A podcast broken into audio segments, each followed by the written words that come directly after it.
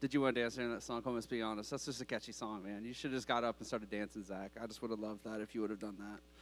It'd been awesome.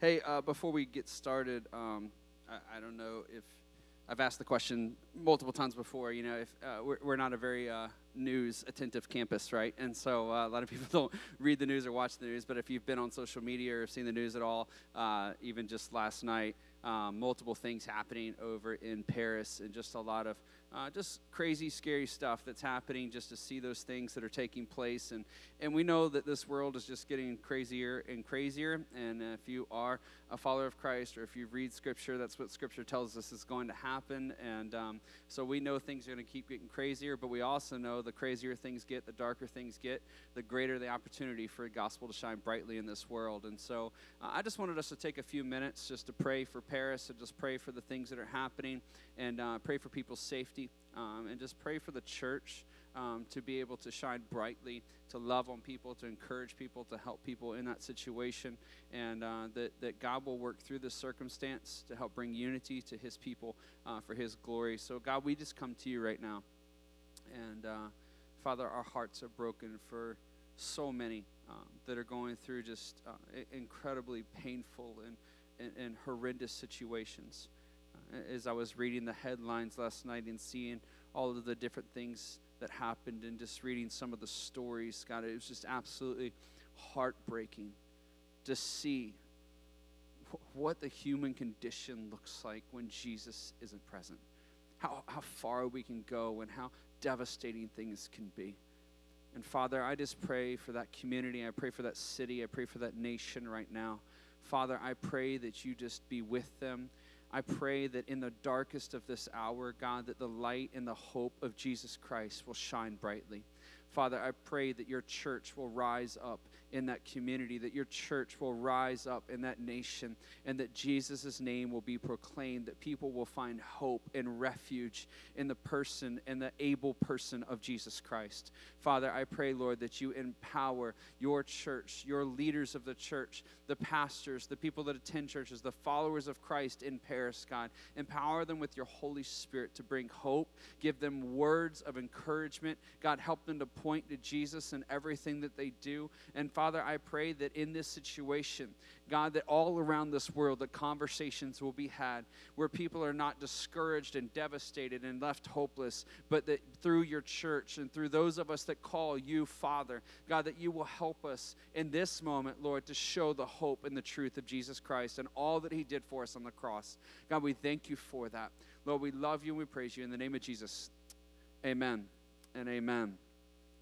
Well, we are excited to be here tonight, and we do have uh, a lot of things happening in the church. Uh, like I said, we've got our youth at a conference right now, and excited for them. Can't wait to hear all of the things that God's doing in their life. Uh, I know He's doing incredible things. It's going to take them a couple of days, I'm sure, to be able to reconcile and communicate what he's doing after you see Instagram post at 3 o'clock in the morning. Their brains are going to be rattled for a couple days, right? And uh, loud music and lots of intensity. But I believe that God's just going to be changing and transforming hearts in our students' lives. And so uh, can't wait to see what's going to happen there. We do have several people traveling with the holidays coming up. And so uh, just pray for safety. I don't know if any of you are traveling um, here soon, but I know that's going to be happening a lot. So uh, be safe, be careful, eat a lot of turkey um, and take a nap before you drive after eating your turkey, right? So, well, we're going to be jumping back into our sermon series that we have titled Why. And this is a series that we kicked off last week um, and uh, that we started just uh, to walk through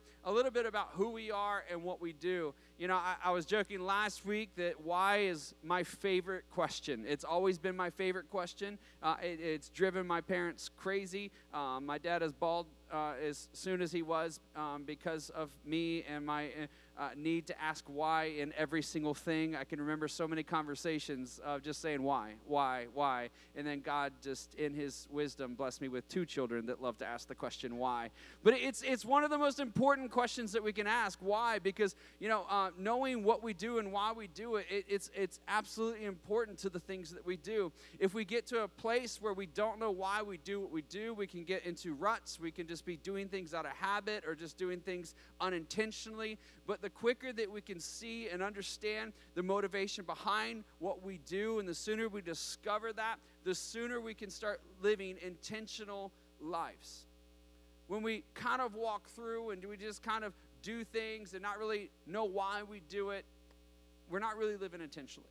We're kind of just allowing things to happen. We're kind of just allowing circumstances to kind of in, unfold in front of us, or we become reactionary to the things that are happening. But if we can see why we do what we do, why we respond the way that we respond to certain situations, or why we uh, have certain habits or, or, or, whatever it might be. You know why your family you know is is you know like why they root for a certain team or why you know like if you want to know why and you really start diving into that stuff you begin to find your motivations behind that stuff. And the deeper you get an understanding of what's motivating you to do what you do you can begin to decide and see this is good for me or this is bad for me right? This is something i should do this is something i shouldn't do. This is something i should give more intention attention to, more focus to, or this is something that I should pull back from and, and move away from because our motivations, they determine our actions. And so we, we, we ask the question why, and what we're going to be doing and have been doing is just walking through why we do what we do as a church why we do what we do as followers of Christ, and what does that mean for us as city life at the Newport News campus and the Williamsburg campus? What, why do we do what we do? Because it matters, right? If you call this your church, what's the motivation behind what we do? Why, why do we do what we do, and, and should you be a part of it? That's going to help you that maybe you're looking and you're exploring, should this be my church? This question can help you to discover, man, I want to be a part of that church or I need to go find another church. The question of why a church does what it does is hugely important. Again, because I go back to it, what motivates us, what our why is, it determines our actions. Last week we talked about our why is the biggest, our why. What is our why? Our why is Jesus. Jesus is our motivation in everything. Jesus is our hope in everything. And so we walked extensively through why last week and how that impacts us and what that means for us. And so you can go back and listen to that podcast because I'm not going to rehash all of that tonight. But Jesus is our why. And so we're going to continue for the next couple weeks and walk through some things and hit some stuff. And so tonight I'm going to be talking a little bit about everything. So, um, so that's what we're going to be talking about. So get prepared, get ready. We're going to be talking about everything. All right. So everything's on the table. So we're, that's what we're going to be talking about here a little bit. It'll make sense in just a second. But um, we're, we're going to be talking about that next week. We're going to be talking about obedience, and then the week after that, Pastor Fred's going to be here, and he's going to be talking to you guys about um, why we have a teaching pulpit here at the City Life and what that means and what that looks like. And so, as we walk through some things that I felt like God was just speaking to us, we're going to talk about that, what that means for us as a follower of Christ, right? So, we're going to hone in tonight just on us as individual followers of Christ, us as individuals in the reality of God's presence in this world and his activity in this world. And then hopefully at some point we'll pull out a little bit and what that means for us as a church. So that's the plan and that's how we hopefully to get there. So tonight, um, let me ask you this question. Have you ever been in a situation that's just caused you to ask, hey, what are the chances that that just happened? Like, what are the chances? You ever found yourself in a situation you're just like, what in the world? Like, what are the chances that that could actually happen? What, well, you know, so I was thinking, I was trying to think of some different situations. I got a lot of them. A lot, I was like, you know what, I probably shouldn't share on the microphone in front of the church, you know, but uh, then I was just thinking one, and I remember one, I was playing golf. How many uh, golf players do we have out here in the crowd? All right, so we just got a couple, all right? And so I, I, remember one time I was playing golf out in Missouri where we lived, and so we were out there, and it was just one of those days where, you know, golf is one of those sports that you just get angry at no matter what. No matter how good you are, you're going to get angry at some point, you know? And, and, and there's just some days where you just ask yourself the entire time, why in the world do I pay, right, to torture myself, you know? And it was one of those days. I mean, it was just like, why did I pay for this? Why do I enjoy this? And then there's always, right, if you play golf, come on, you guys know, right? There's always one hole you get out there and you just hit it and the ball just flies and it's beautiful. And you're like, oh, that's why I do this, right?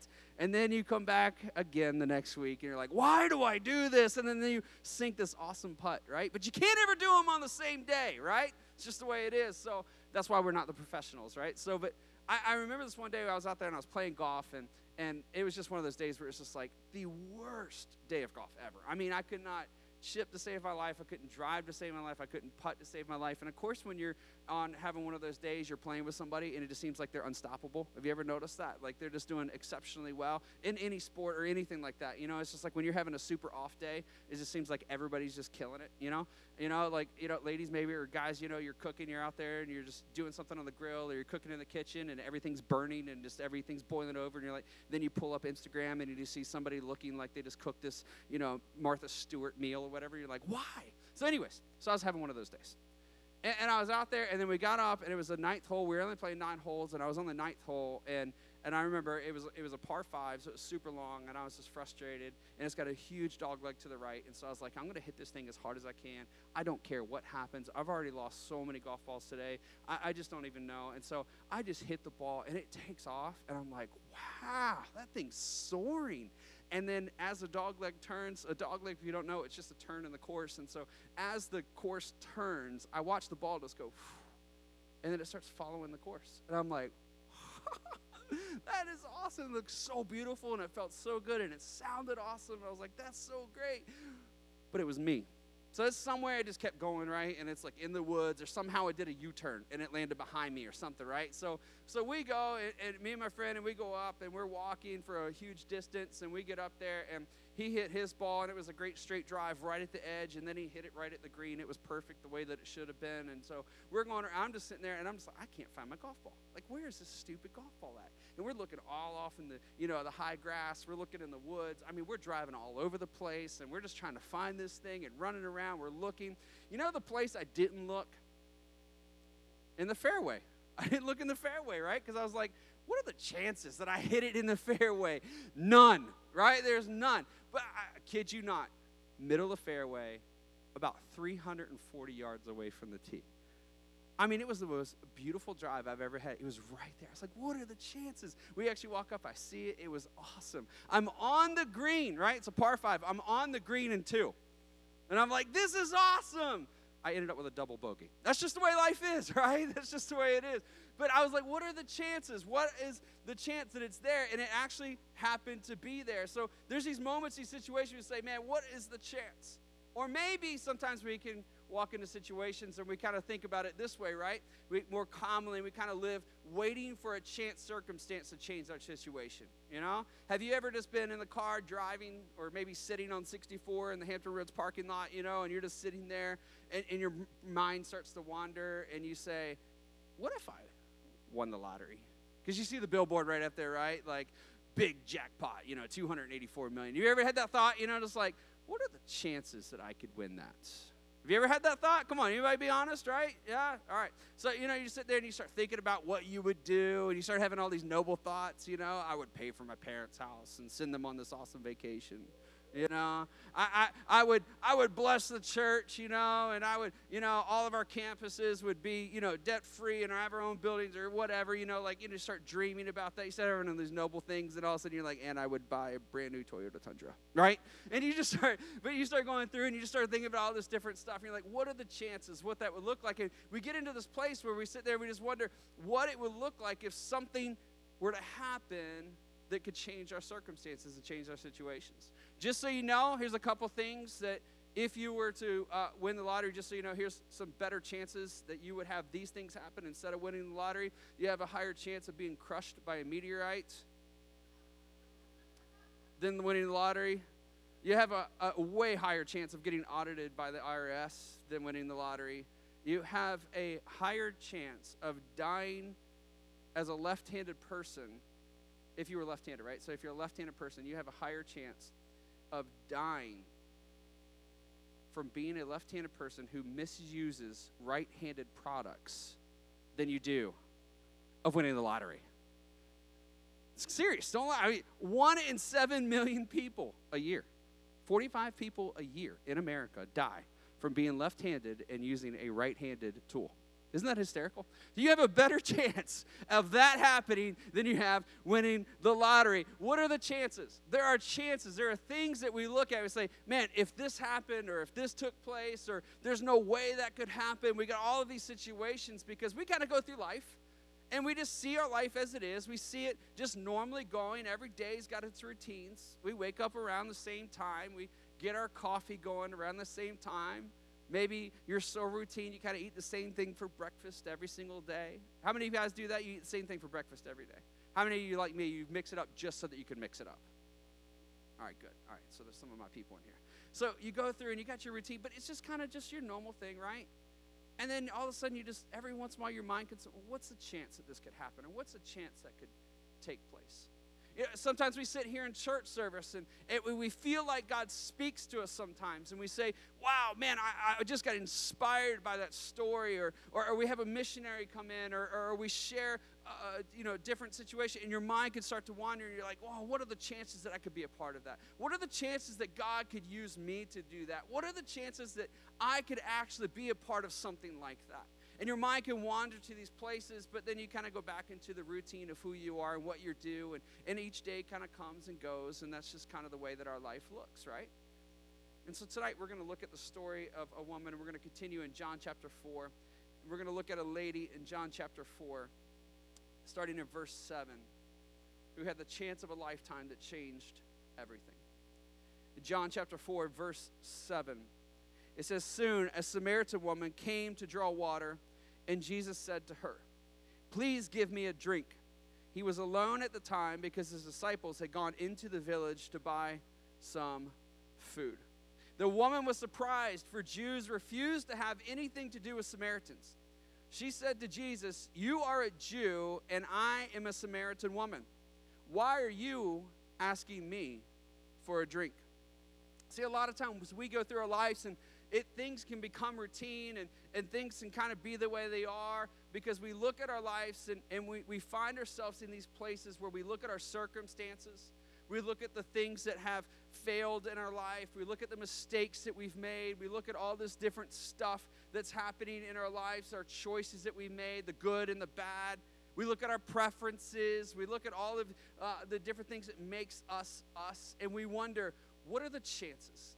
Like, what are the chances that that I could do this? What are the chances that God could work through me? What are the chances that I could do something that's exceptional? What are the chances that I could do something that could change the world? What do I have to offer? What do I have to give? What can I do?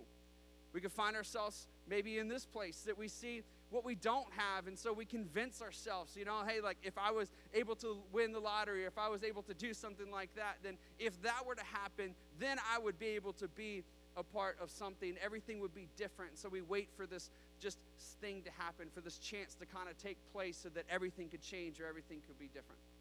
Or maybe we hear a message or listen to a podcast or read a book or, or hear a story or something like that, and we wonder, what are the chances, you know, that if I do this, if I step out? I really just feel like God's speaking to me right now. And you know what? Like, and man, starting the Suffolk campus, and I just, you know, all of a sudden I just feel like God said something to me. And I feel like God told me I need to do this. I need to give a check for $20 for that, you know, and you're just like, I don't know if I should, you know? Or, or maybe you're saying, you know what, you know, I, I really feel like over the past couple weeks, God's really been speaking to me, and just, I really feel like God's been saying, hey, you need to really focus in at your job, and you need to, to do better at telling people about me at your job.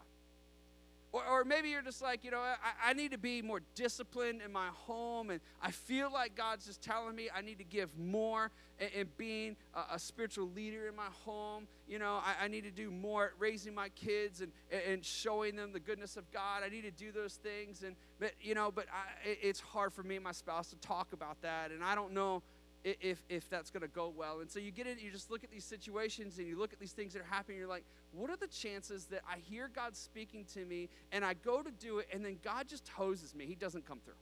Like, what are the chances? Or I just feel like God's just saying, you know what? That you should quit your job and you should go and you should help, you know, orphans and, and you should go help them to, to find homes and do this. And, and, and He makes a connection happen. You're like, wow, this thing could really happen. You're like, but I don't know if that could work through me. I don't know if that could take place. I don't know if that could be me. And, and like, what are the chances that God's actually going to come through on this? I mean, what if that's just the pizza that I ate last night and I'm not really thinking straight? And, and so we kind of just look at this stuff and we kind of just like, man, wh- what's the chance that this could be real? What's the chance that things could be different? I mean, what's the chance that God wants to use me? What's the chance that God really wants to work through me? Or what, what's the chance that God really wants to work through this church? I mean, what's, what's, what's the chance that this church is actually going to do something to make a difference? Or me helping out in the kids' area? I, I, I don't have anything to offer. I can't make a difference. Like, what impact is it going to make on a kid's life or some family's life? And so we get in these places and we're, we're asked all of these things and we're wondering, like, what's really going to take place? And so tonight, I, I just got this question for you. Because when I was reading this story and, and, and I was looking at this woman's circumstances, and to kind of give a little bit more context, this woman, she's sitting there and she's, she's getting ready to come into this well, and she sees this Jewish man sitting on the well, and, and, and, and she, being a Samaritan and being a woman, she goes, This is going to be a volatile situation like in their time and in their day and age like jews did not mingle with samaritans and and men did not mingle with women. And so this was like a, a volatile situation. And she's like it's getting ready to be me and him and i don't know what's going to happen.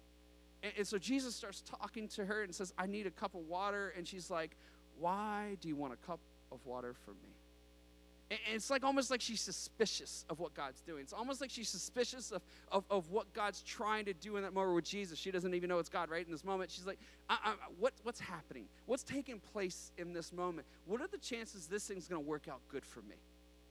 And, and, so the question I have for you tonight is, is what if I told you that everything you are, so you think about your circumstances, you think about your situations, you look at the things that would that would be reasons as to why God wouldn't work through you, or why God wouldn't do something through you, or why you don't have something, or why you couldn't be a part of something. Or, or you can look at the reasons as to why you said no to things in the past that you know or you felt strongly that God called you to do it and you see all of those things and you say, I just, why, why me? What's the chance that I'm the person that could have done that? What's the chance that God wants to count on me? What's the chance that God wants to believe in me? What's the chance that God wants to use me? What's the chance that it would actually have worked? So I ask this question for you tonight is, is what if I told you that everything you are, everything that you have is exactly who and what God wants?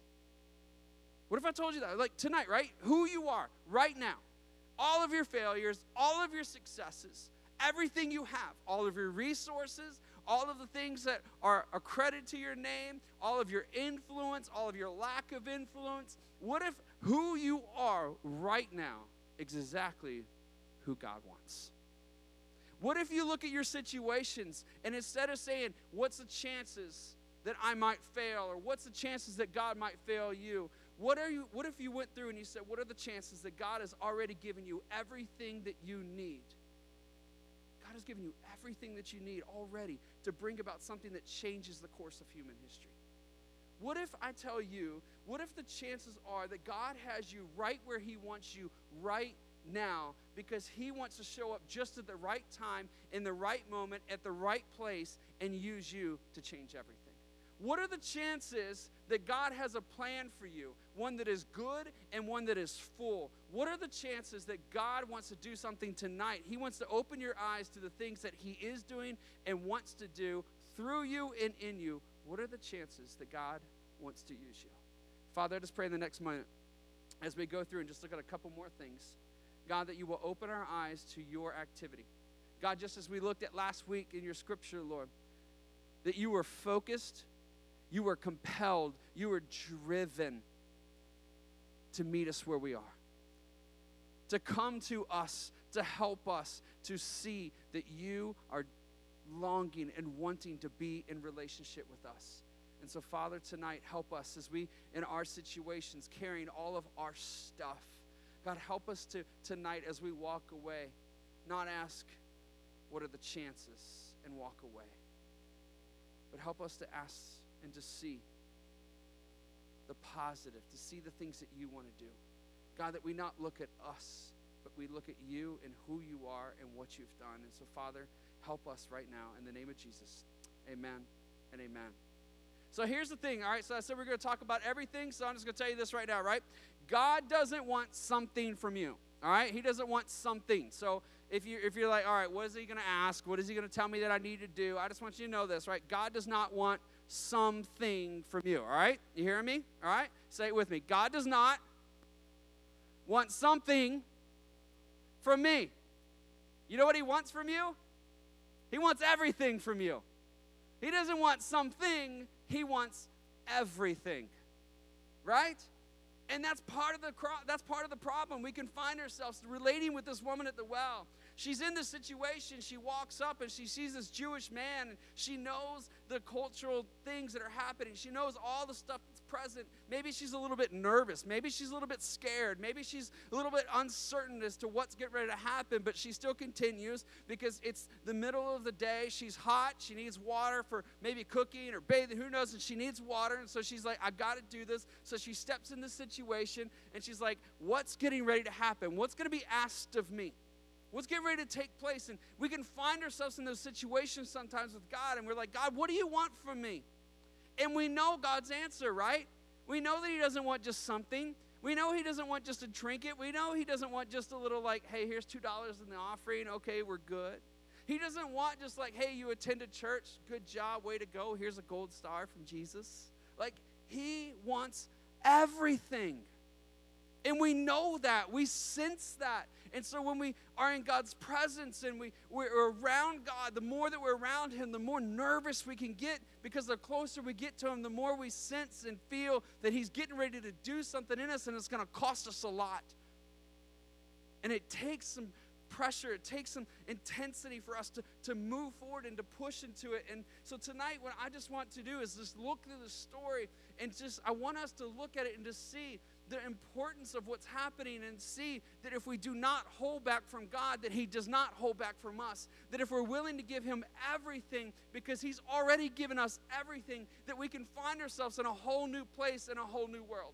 And so tonight, why does God ask everything of us? Why everything? In verse 9, we see this lady talking to Jesus, and she's like, Hey, I'm a Samaritan.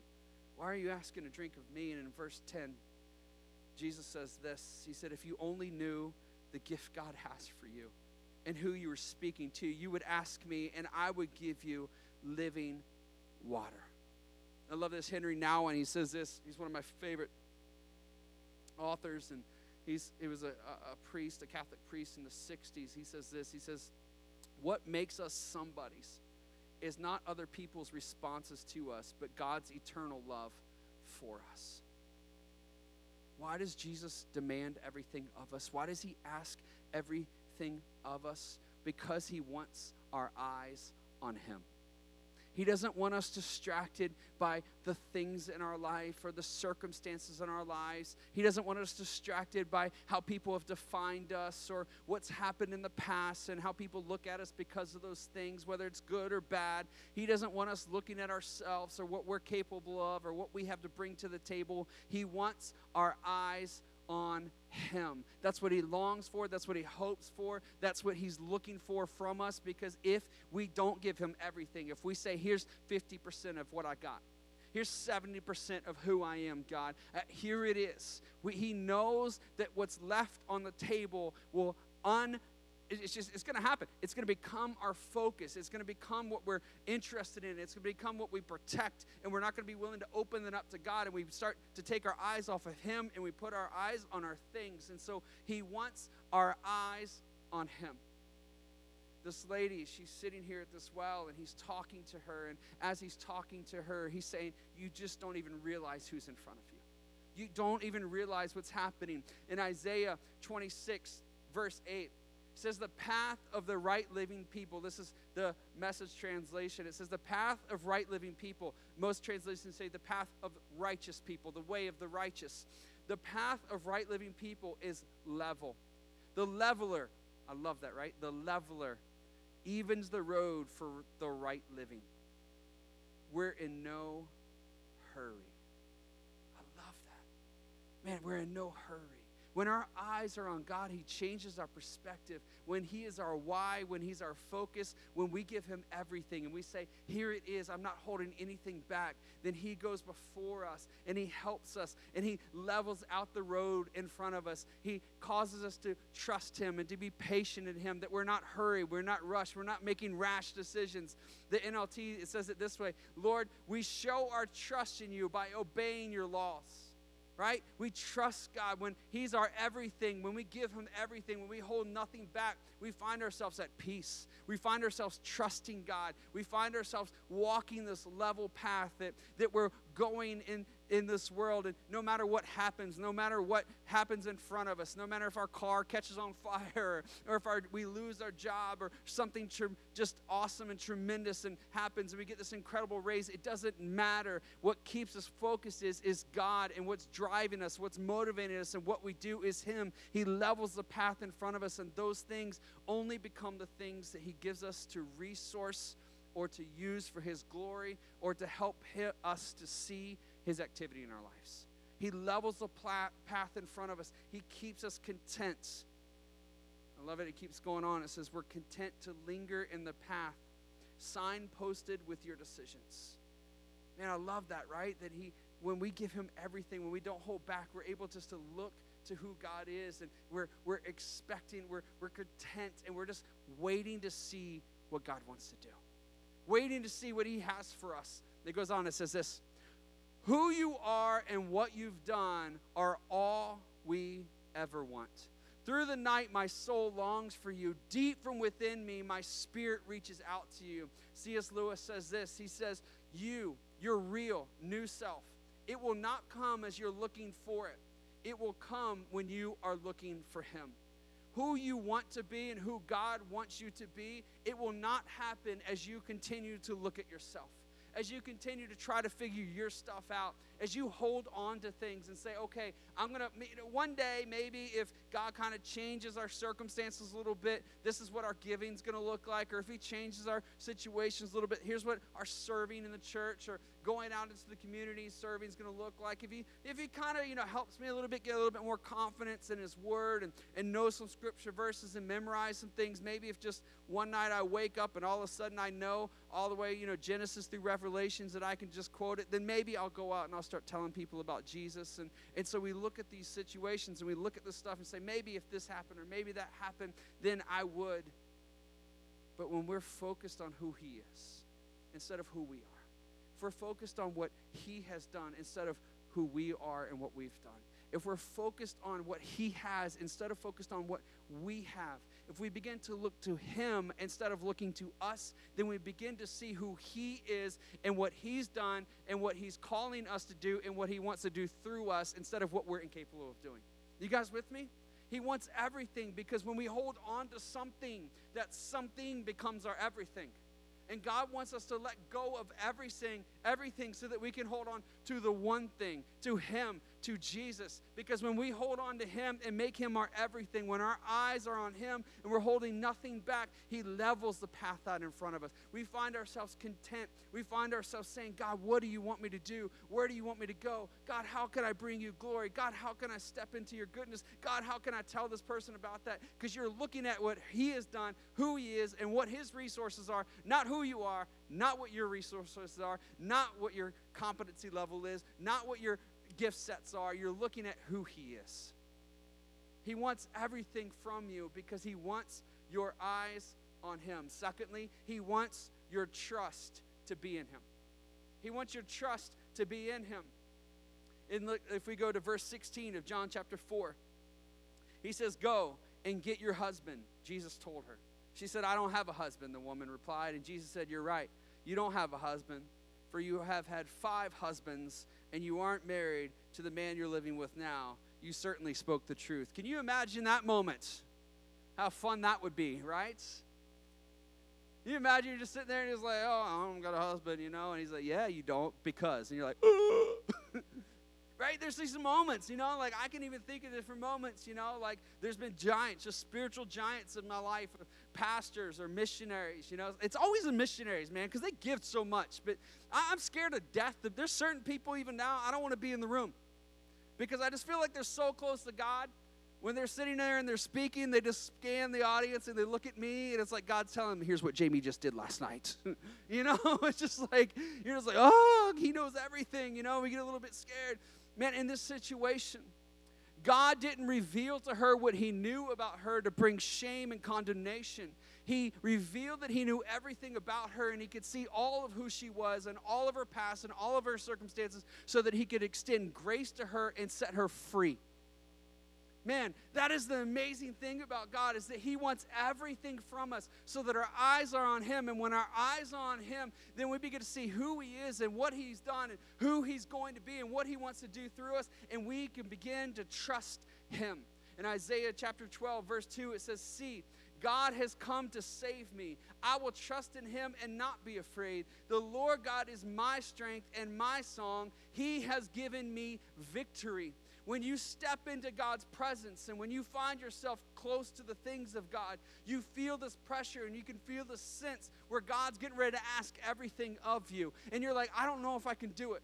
What are the chances that these things are going to work out? What are the chances I'm going to be able to do he's at what he's asking me to do? What are the chances that God's going to be faithful and he's going to stick through with me? Like what and you feel yourself in these places and the pressure comes because the closer we get to him the more we start seeing, wow, I've got some things I've got to get fixed in my life.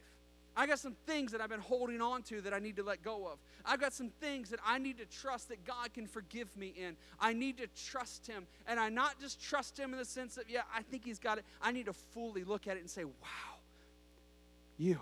I mean, her response, right? You go on, you look at her response. Wow, you must be a prophet that your eyes are open. You can see like he knows me and he sees all of my stuff. And it's not, he's not looking at my stuff so that he can say, see why you will fail. He's looking at me and saying, see, look, I've done everything. I've fixed everything. That no longer has to define you. That no longer has to be your reality. That no longer has to be what your ceiling is anymore. Listen, because I was victorious, you are victorious. And so we can look in this situation that we can trust Him, that what He's called us to do, what He's leading us to do, is what we're going to be able to do because He's already done it.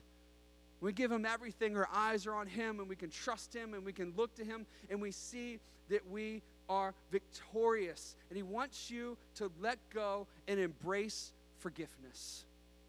It's one of the biggest things. It's why we hold on to stuff so much. It's why it's so hard for us in these situations to get into this place where we feel like God's saying, I want more. I want more, right? We sing the song and it feels so good. I want more of you, right? I don't even know what song that is, but you know, there's a song that we say something about like that, right? I'm horrible. You don't want me to be the worship leader. Right? We say, I want more, I want more, but we know, right? If we want more of Him, it means that He wants more of us. And we've got to get to a place where we can trust that His grace is sufficient, trust that His love covers all things. That trust that what Jesus did on the cross, that it brings victory into our lives, that there's no more condemnation, that we are now free to live the life that He wants us to live. And we've got to get in a place where we can embrace forgiveness, that we look at our failures. We're not going to forget them. We're not going to forget the failures of those that we're close to. We're not going to forget the failures of the people that have wounded us the deepest. We're not. They're going to be there. We're going to remember them but that does not mean that they have to keep us where we were. God can help us to remember them, but He can redeem those situations to be the reasons that we go out and show grace and forgiveness to somebody else, to extend grace to others, to help people to find forgiveness in their own lives, in their own situations. He wants to work through you, He wants you to do what He's called you to do, and He wants you to trust Him to go where He's calling you to go. He wants you to know and to see that who you are is not defined by your failures and your successes. You're going to see the failures in your life, you're going to see the successes in your life, but you cannot allow those to determine your identity. Your identity has to be determined and set solely in the person of Jesus Christ. He's everything. You trust Him, you look to Him, you hope in Him. I know even this week, man, this week it was a crazy week for me schedule wise, and there was just a lot of things happening, and I was just a mess running around and doing all kinds of different stuff. And, and I remember I was on my way to a meeting, and, and, and I was supposed to, that morning, I had a you know schedule and a routine of things that I wanted to do, and, and, and, and I didn't get to, to really spend time in God's presence the way that I wanted to, and, and, and I, I just felt messed up about it. I felt bad about it. And, and, and there's some things that I was going to do for the family that I didn't get a chance to do it. And I just started beating myself up. And I was just driving on the way to the meeting. I was like, God, why do I just keep messing up? Like, why do I keep making these mistakes? And God, why do I suck so much? Like, what's wrong with me? Like, please just like, why do you even care? Like, I mean, I just keep messing up. Just go ahead and just take me out now, right? Just You know, just go ahead. You know, like that's just what I felt like. And I was just sitting there, and all of a sudden, I just felt like God just say, "Listen, are you going to let those things define you, or are you going to let me define you? Are you going to let me show you how I see you and what I see in you and what I see that I can do through you, or are you going to allow these things to determine your future?" See, in those moments, even when I mess up the biggest, I've got to trust that He's still there. I've got to trust that He loves me, and that He cares for me. I've got to trust that He still wants to do something through me. And do I need to keep making mistakes? no, right? Do I need to just keep saying, it doesn't matter because God doesn't, you know, He doesn't care. He's loving. He's just a good old God, you know? Like, no. It makes me say that much more. I want to live for Him faithfully. I want to be that much more committed to living for Him. I, I want to do the right things because I know that when I don't, He's still there. I can trust Him. I can see that through Jesus Christ, I have victory. Thirdly, He wants your heart. He wants everything because He wants your heart. In verse 19, she said, Sir, the woman said, You must be a prophet.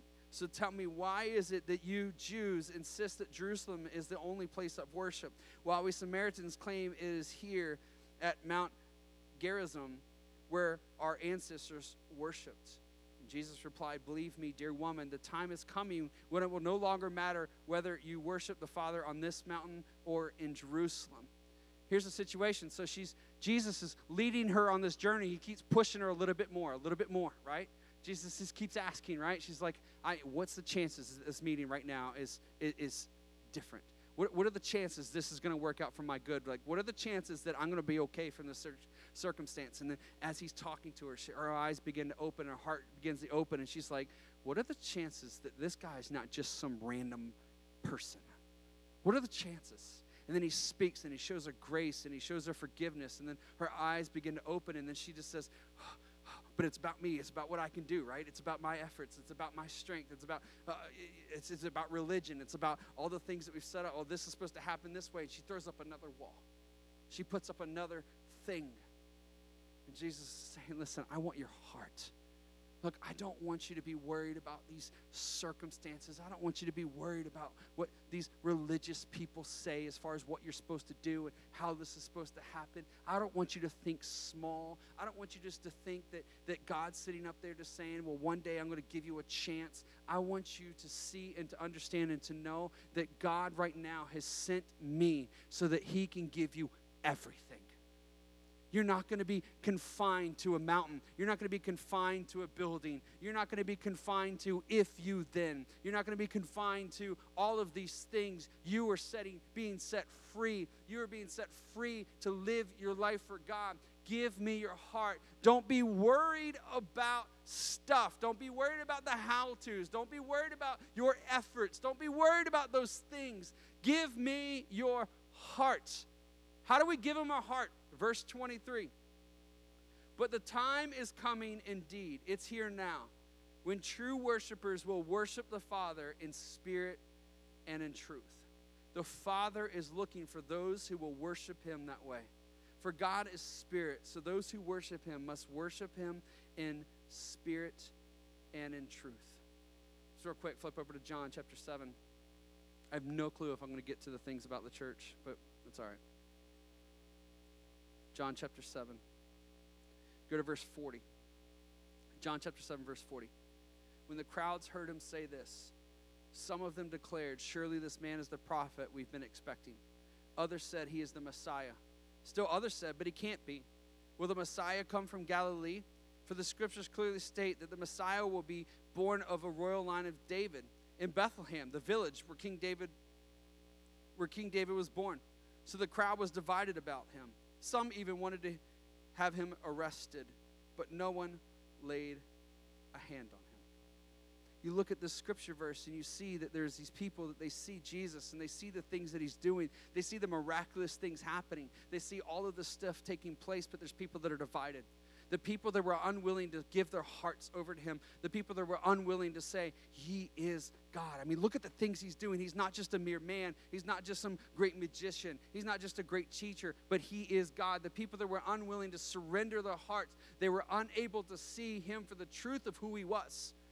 And so God wants us to give everything because He wants our hearts. He doesn't want us divided. He doesn't want us focused on other things. He wants us completely focused on who He is and what He has done for us. That's what He wants. That's why He wants everything from us. Lastly, John chapter 4.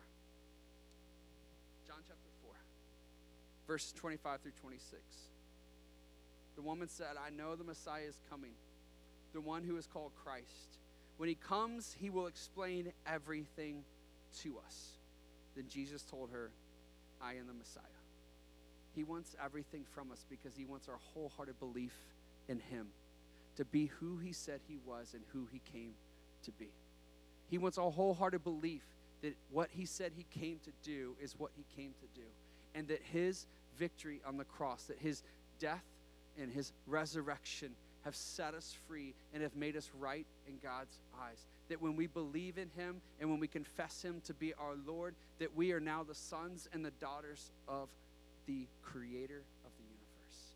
He wants our belief in him. He wants us to hold on to him, to be committed to him, to say, You are who you said you were. You did what you said you came to do, and you accomplished what God set you to do. That's what He wants. He wants our belief. He wants us to look at Him and He wants us to say, You're not just some man standing there. You're not just some person that's in front of me. You're not just some great teacher, but He wants us to say, I, he, when He says, I am the Messiah, I am everything that you've been hoping for. I'm everything that you need. I'm everything that you will ever need. When He says it, when He declares that to us, when He opens our eyes to that reality, He wants everything from us. He wants our absolute, wholehearted, devoted, belief in Him as Savior. See, the, here's the deal is that it gets difficult for us because we know and we can sense that what Jesus requires of us is more than we ever thought. But we have to see who He is. We have to give Him everything and be willing to give Him everything so that our eyes can be on Him. And when our eyes are on Him, then we begin to trust Him. And when we begin to trust Him, we begin to live for Him. And when we begin to live for Him, we begin to believe in Him. And when we believe in Him, we just live a life of worship that is dedicated to Him because He requires more than we ever thought, but He gives more than was ever imaginable. He wants everything from us because He gave everything to us. What, what, does that mean for us as a follower of Christ? What, what does that mean for us as a church? I'm, I'm going to go through these real quick. You look through this lady's life and you see what she does. She doesn't stand there, she doesn't begin to contemplate, she doesn't further go into questions. She sees him for who he is. And she understands his grace and she sees his forgiveness and the love in his eyes. It changes everything about her and her response is worship. She runs into a community that has belittled her, that has betrayed her, that has hurt her, that has ridiculed her. She runs into a community. You've got to come and see. You've got to come and see. She runs into this community and she tells everybody about who he is and she inspires people, this entire community, to come and to see him. We're going to get more into that a little bit next week. But what does that mean for us? We are a church that wants to be expressive in our worship. We want to be a church that when we come into God's presence, that we don't just allow songs to go by. We don't allow just moments of giving to go by. That we don't allow just moments of, of teaching to go by. We don't just kind of say there was service and there service goes. But we come into it saying, I want to give everything. I want to, I want to lift my hands. I want to lift my voice because this is Isaiah chapter 12, verses 3 through 4. I wasn't going to read this, but here we go. Joyfully, you will pull up buckets of water from the wells of salvation. As you do it, you will say, Give thanks to God, call out his name, ask him anything, shout to the nations, tell them what he's done, spread the news of his great reputation. When you come into God's presence and you see who he is, and you understand and you believe that he's given you everything, what comes from you is a life of worship. What happens is, is that you worship. You can't hold it back. You shout out to the nations, you scream, and you express, He is my God, and He is everything that I will ever need. And He's given me everything that I could hope for, and beyond what I could even dream. He is everything, and He's one who's He's the one I want to give my everything to, because that's who Jesus is. We want to be a church that's expressive in our worship. We want to be a church that's growing in our worship, that we, we get even more creative as we grow as a church and we get more people. And if you're sitting out there and you're a drummer or a keyboardist and you haven't told us yet, shame on you. Get up on the stage because we need you to help us participate and be expressive in singing and lifting our voices about who God, how great our God is and the things that He's done for us. We also want to be an evangelistic church as she goes and she tells people about Jesus because he came and showed her that he is ready to eh, give her everything that God's ever wanted for her and to reveal everything that God has ever been planning to do since the beginning of time. She goes and she tells people about it. If we are a people believing that Jesus came and gave his life for us so that we could know life in him and through him, we should be a people that are telling people about Jesus. If he's our why, if He's our everything, then we should be telling others that He is our everything and that He should be their everything. Because He's either our everything or He's our nothing. And if we believe He's our everything, we should be telling everybody else about it. We want to be a church that participates in the things of God. So we encourage people to serve. We encourage people to attend, be a part of services. Don't just allow church to be an add on. Allow what this happens, this moment, to be something that's a regular part of your life where you're coming and seeking and expecting God to move through you, God to do something in you, God to do something for someone else through you. Come expecting. Be a part of things. Attend life groups. Be a part of life groups. Join ministry teams and serve and be a part. Use your gifts in a massive way. Lead other people in the church to discover the things of God. Disciple people, encourage people, help people to experience and to see who God is and how good He is. Step into the things of God. Be a participant because He's given us everything because he asks everything of us. And when we give him everything, he doesn't hold back from us. He doesn't just sit there and watch us, just wonder if he's going to show up. He explodes into our life and he gives us even more reason to give him even more. That's who God is, and that's what he does in our lives. We're committed to giving. I'm not going to take time to get into this, but we talk about priority percentage giving. If you've never given before, you're like, I, I don't know, like if the Bible's even clear on 10% or not, or we're not telling you just lock in on anything just quite yet. We'll talk about that at some point if you stick around. But just start doing something. Just start stepping in and say, you know what, if this is your church home, or if you want this to be your church home, or if you have a church home and you aren't giving, give. Because either God came and He gave everything to start the church so He could spread the gospel around the globe, or He didn't. And if he did, and if he gave everything so that he could help the world to know his plan and to know his love and his grace and his goodness through the church, then it takes each of us saying, I want to be a part of that. I want to give. I want to be committed to those things. I want to do everything that I can so that somebody else can know the goodness of Jesus Christ the way that I know it. We need to also be a part of missions. We need to be regularly a part of sending missionaries, and we need to be regularly a part of going on missions trips whether it's local trips, foreign trips, missions should be something that we're committed to. It should be something that we're giving ourselves to. Lastly, planting churches and campuses. You can look at your life and you can look at your situation. And maybe you've been a part of the church for a long time. Maybe you've been participating and showing up to church, or you've been a follower of Christ for a certain amount of time. And there's been things that you're holding back there's things that you're leaving on the table. You're not willing to give Him everything. And just some of the things that I just listed, you're saying, I, I have never wanted to jump into that. I'm not willing to give myself in that because I don't trust God. Because I don't know that God could actually use me. Because I'm not sure that things are going to work out. Uh, you, you feel like the woman at the well, you're sitting there, you're like, why is God asking this of me? God is asking this of you.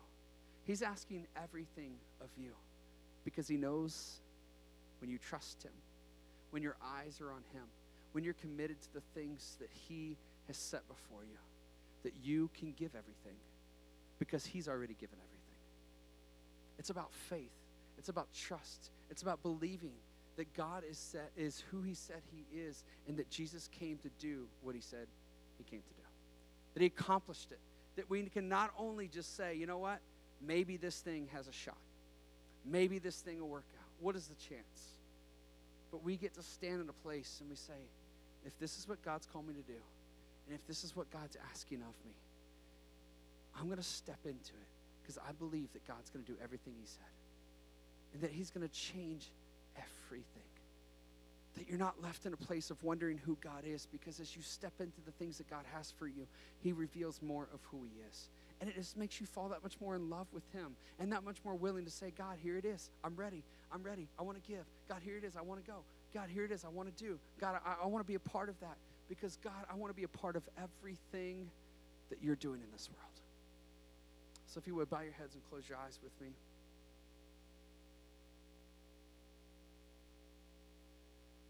You know, we can find ourselves in a place where we can say, hey, God, I know what you're asking of me. God, I'm even hearing tonight that you want everything. You want more than I've been willing to give.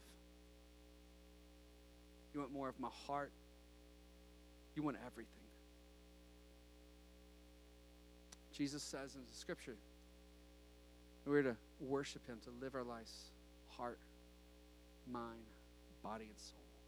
Everything, all in. Because Jesus was all in for you. He didn't hold anything back. So tonight, if you're a follower of Christ, I just ask you to bow your heads and close your eyes so you can just have a moment alone with God. So you can just have a moment where you can be introspective and you can just look in your own heart in your own life. If you're a follower of Christ, that you, you've made that vow of devotion, you've said, God, I believe in Jesus and I believe that He is life and I believe that He is the Savior that your scripture talks about. And you can at the same time look and see that there's things that you've left on the table. There's things that you've been unwilling to surrender to Him. There's things that you say, I haven't given you everything. I've held back. And God, I've held back because I just don't believe in myself. Or I've held back because I don't believe in you. God, I, have held back because I've been unsure. God, I've held back because I've been insecure. God, I've held back because I just see my failures as too big. God, I've held back because I just just no way that you could forgive me. There's no way that you could love me enough. There's no way that you could trust me enough. God, there's no way that you could work through me. If that's you tonight, then I'm just asking for you in this moment, in this space where you are. Say, God, no more am I going to hold anything back. But God, here's everything. And God, when I say everything, I mean everything. I'm willing to do the things that you ask of me. God, I'm not going to hold back anymore. Listen, there's some of you in here tonight, you know what it is that God's asking you to do. You know very clearly, you've been fighting it for years. Stop fighting. Trust. Look to Him and believe. Believe that He's sitting right there. Believe that this is a divine moment that God planned in all of eternity to meet with you right now, to sit with you where you are and say, I see you. I see you for who you are. I see you for what you've done. I see you for what you failed to do. I see it all. And I want you to know I love you.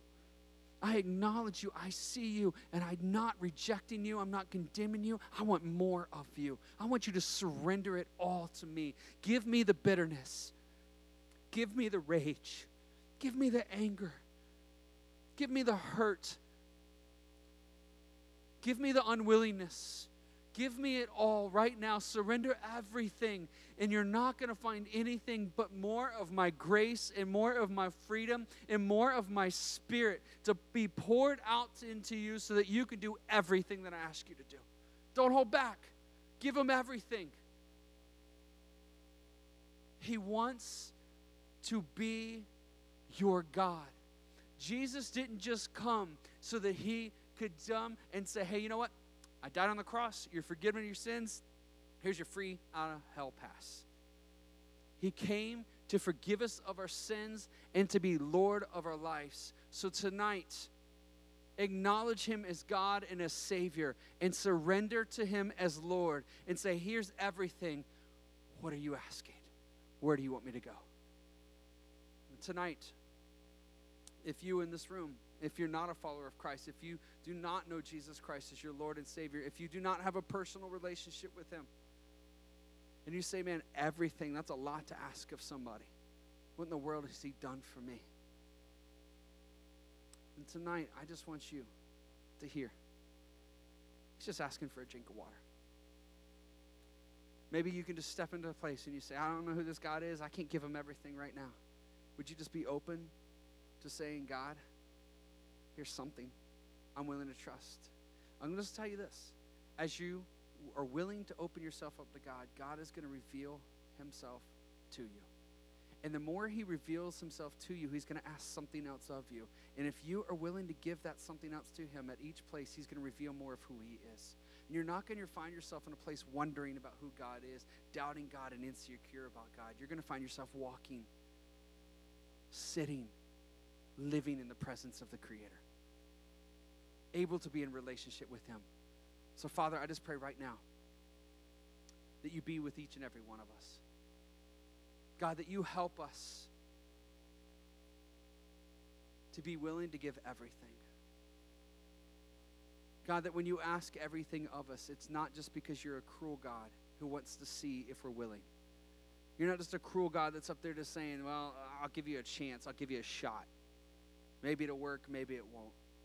Now, the reason you ask everything of us is because you know that you're everything we need. And anything that we hold on to other than you, God, it cost us dearly. So, God, help us to be free to give you everything. And God, plant deep in our hearts the desire and the willingness to see you as everything that we need. God, we love you and praise you in the name of Jesus. Amen and amen. Thank you guys so much for being such an awesome group tonight. We love you. Be back next week as we talk about obedience. Have a great week. See you.